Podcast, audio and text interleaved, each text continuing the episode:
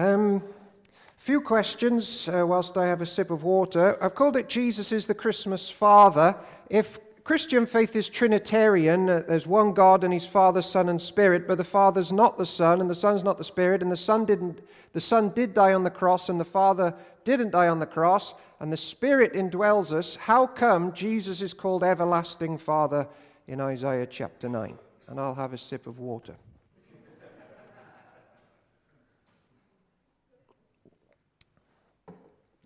It's a shorter one from me today because this is a communion service, and um, I love communion to have centerpiece where we take in the body of Jesus for our salvation as we trust in Him. But this is an important one. Isaiah 9 is important if you've ever asked, like, what's God like? Who is He like? Um, if I come near to Him, how will He treat me? Okay? And it was written about 700 years before the first Christmas day, and it's all about Jesus, Isaiah chapter 9 and here's why it's written. So basically, everybody on the planet has got a worship problem, um, like a worship displacement disorder. And we've always had it, and we keep worshipping things that we shouldn't, and we don't worship things that we do. And we keep doing it. And so the living God helps us out with that by giving us Isaiah chapter 9. Now, let me summarize the whole Bible in a sentence or two.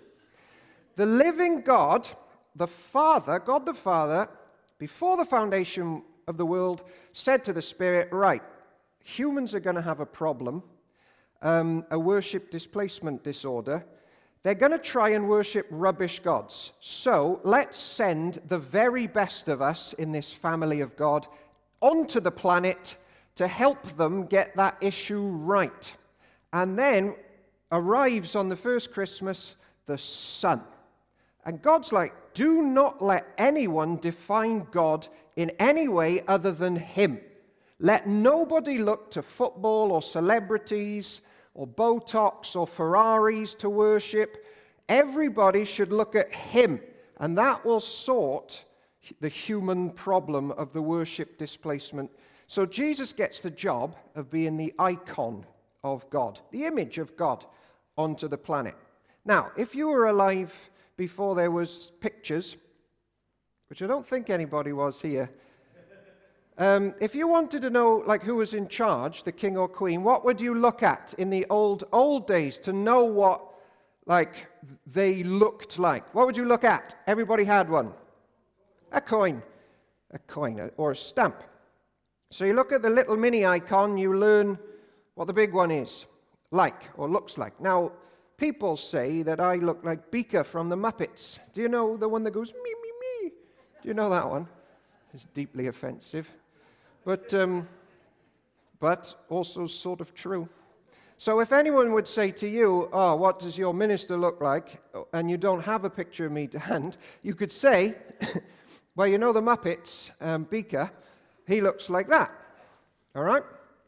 I've been called worse things as well. That's actually a nice one that I've been given. So little icons, little pictures can teach you about something behind it. Right, back to God. For the people who have a worship displacement disorder, who do we look at to learn about God? The answer is the Lord Jesus Christ, the icon, the coin, the stamp, the image of the living God. And if you're trying to find God without looking at him, you'll get a warped view. Hitler believed in God, but like thought, oh, power, he must be powerful, I'll define it my way, and came up with a ghastly God. Or if you try to define your whole life and worship like people, you'll go down the celebrity football route, and it's utterly a waste of time. So both God and man are wonderfully joined in Jesus, the image and icon of God. If you look to Jesus, you learn who the living God is.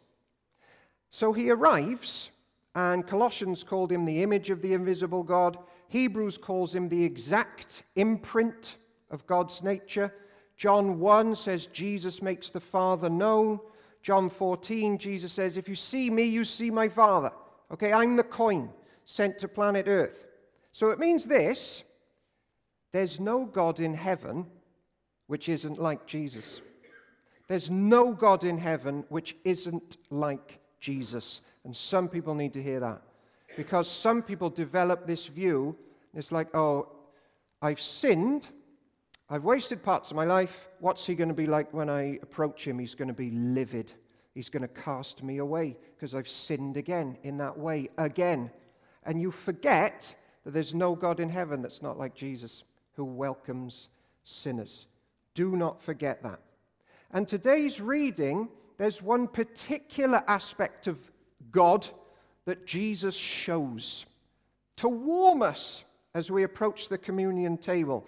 And it's God's fatherly characteristics. His fatherly characteristics, all bound up in Jesus, brought to the planet to warm us. So Isaiah 9 says there's a son coming and he's got a job to do, and it's to be fatherly. To be fatherly. He's going to be called Everlasting Father. He's got that job. So when my boys play uh, for football on Saturdays, I pull them aside and I say, Right, honor the Batstone football name. Now off you go. Right?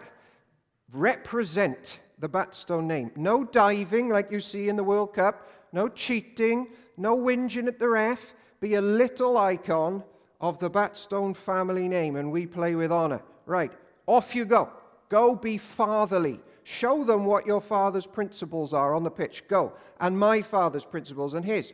Off you go. That's your job. You'll be like a little everlasting father now on this pitch. Even though you're a son and you're not me, you're going to show what I'm like. Go. Okay? So Jesus, the icon, will be called Everlasting Father in Isaiah 9 6. You will be like a father to Park End Church because that's what I want them to grasp about me. Now off you go. So Jesus becomes fatherly to sinners, and we get amazed at his heavenly Father the more that we trust in Jesus. He is not the eternal person of the Father. He is, though, fatherly, to remind us just how fa- fatherly the whole Trinity is. What's God like? He cares for children, He's like a father to them. In Isaiah chapter 8, you have to read that for 9 to make sense, right? I'm just going to read a few cheeky verses from Isaiah chapter 8. In Isaiah chapter 8, God the Son is speaking. God the Son is speaking in Isaiah chapter 8, and he says, I, the Lord, will trust the Lord. Okay, so God the Son trusts God the Father. That's what the living God's like. Okay, now here's Isaiah 8. Just bear with me while I read this and then I'll hammer it home. Here's um, Isaiah 8 17. This is the Lord speaking. You can read the whole chapter later. I, says the Lord, will wait for the Lord who is hiding his face from the house of Jacob. I, says the Lord, will put my trust in the Lord. And here's verse 18. This is the Lord speaking, the Son of God. Here I am, Lord, and the children that you, the Lord, have given me. I've got them with me. Here I am, Lord, with the children you have given me. All right? That's Isaiah 8. And then in Hebrews 2, it's used again also talking about Jesus, and it says this in Hebrews 2. You can read it later, verses 11, 12, and 13. Same chapter of Isaiah is used, also about Jesus. And he says, Jesus is not ashamed to call you his brothers and sisters. He says to God, I will declare your name to my brothers and my sisters in church. I will sing your praises. I will put my trust in you, says the Son. And then this, ready? Here I am, and the children that you have given me. See, this baby is like a Christmas father to the world. He's very paternal, and he does not want anybody to leave this building this morning or tune out at home not having him as a father and his father as a father. Utter protection. He wants to gather you all up and say, Here I am, Lord, with the children you've given me. I've got my arms around them. I'm bringing them to glory to be with you. All of them, the worst of them. I've got them. Here I am, and the children you have given me. He longs to be paternal And we don't think about that enough with God. We go, Almighty, ruler. But what else is He? Fatherly to all of you. He knows the hairs on your head. That's why in the Gospels, He says things like in Luke, I would have gathered you like a hen gathers the chicks. Why don't you come to me? I'm the best option you've got. Or He says, to little children, come and receive my kingdom. He's fatherly. See Jesus. Um, or he says to like seven year olds or 70 year olds, humble yourself like children, get over yourself, come to me, and the kingdom of God will be yours. Just rest with me. Here's my favorite one of the fatherliness of Jesus, and it's in John 17. And then I'm going to try and illustrate it badly as we come to. To uh, well, I'm not going to try and illustrate it badly. That wouldn't be very worthwhile. John 17, right? You can read it later. Jesus, the Son, is praying to his Father just before he dies on the cross for sinners. And he reflects on the people that he's saved, that God the Father has given him to save and to rescue. And he's talking about people that have been, God, you've given me people out from the world. They're now mine. I'm like fatherly looking over them. And then he prays for future believers, which include Park Enders here and he's just about to die to protect them like a father. And he prays this Father, I want those you have given me to be with me where I am and to see my glory. The glory you have given me because you loved me before the foundation of the world. I have made you known to them. I will continue to make you known in order that the love you have for me will be in them, these children that you have given me. And so the Father says to Jesus, Right, this group of park enders, these sinners, right, they're actually worth dying for. So go be a father, protect them, and bring them to me. Treasure them. I mean, that's quite mind blowing when you think about how we behaved last week. Treasure them. It's going to cost us a lot to buy them out of sin and darkness and death and judgment, but tell you what, treasure them. Right? Okay, here's the illustration to try and hammer that home. Levi, my seven year old, had a birthday last week. All right? And he wanted um, Mario Kart for the Nintendo Switch, which I'm sure you've all got. Yeah, nodding your head. So, Mario Kart on the Nintendo Switch. Now, Nintendo, as you'll know, never have sales. And even when they do, they put the price up the week before, and the sale just knocks it down to what it was for the rest of the year. Classic Nintendo. Anyway, Levi's been on to me uh, all year for Mario Kart. It costs 40 quid. 40! I'm not making it up. So I say to Levi, like in January, when he starts going on about Mario Kart for his birthday, I say, Levi, you're like six years old you're bleeding me dry for 40 quid. You can't even spell yet. And you're bleeding me for 40 quid for Mario Kart. Levi, in my day, kids were down the mines. Get down the mines. Stop asking me for 40 quid for a computer game. Children these days. So, anyway, he keeps on at me. Yeah, I just don't know, Levi. 40 quid. I never spend that on your mother.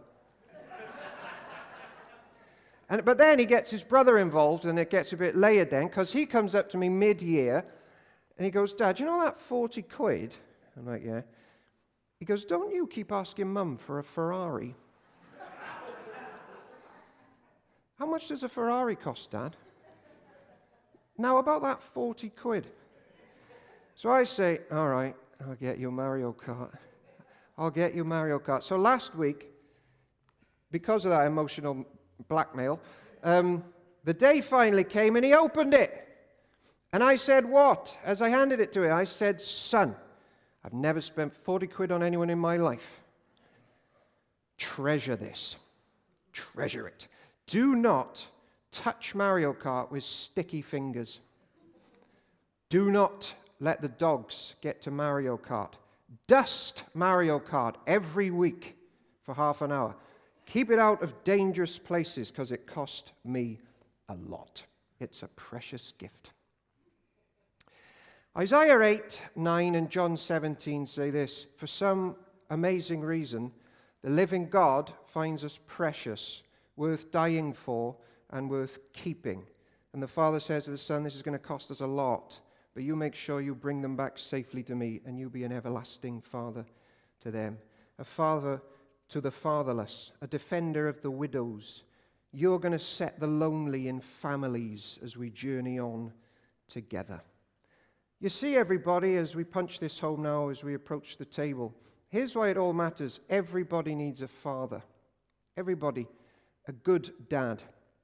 Ephesians says the whole universe has been built around this idea that children need to be adopted into God's family. Nobody here should face the world's monsters on their own. We all need a father.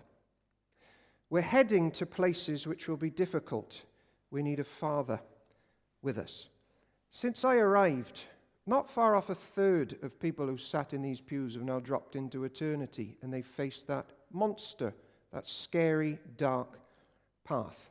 And it would be silly of us to think that many of us, or at least some of us, won't head to some sort of journey like that in the weeks and months to come as we head into a new year. We need a father all the days of our life to guide us through the monsters of darkness. I've been around tough guys Tough guys who think the idea of manliness is to go through life on my own, hard to everything. I don't need anyone. I need to be independent. It's just me on my own. I don't need a father. And then one day they go to the doctor and they get a diagnosis. And then a few months later, their muscle mass has been reduced. And a few weeks after that, their lungs have packed in. Now they're on their backs. And their mates aren't with them anymore from the pub because it's only me that's been allowed into the hospital and their hand reaches out to me. And you know what they never do? They never go, I want to do this on my own. They say this I don't want to be alone. Is there a fatherly figure that you could tell me about? Let's stop being our own masters and our own fathers. We are all going to be cut down like grass. And let me now have the privilege of telling you what I tell everybody on their deathbeds there is a Father and He loves to hold you as you face this journey. What dark room are you in at the moment? What are you scared of? You need a father. You need this son. You need this brother. For unto us a son is given, and he joins us in our darkness. He's not just a father, he's the Savior, he's our Lord, he's our friend, he's our husband, he's our mother, and we're to trust him now. I close with this. Every year I drive to Pembrokeshire to go to be with my in laws. Every year I get lost on the way to Pembrokeshire. There's too many lanes.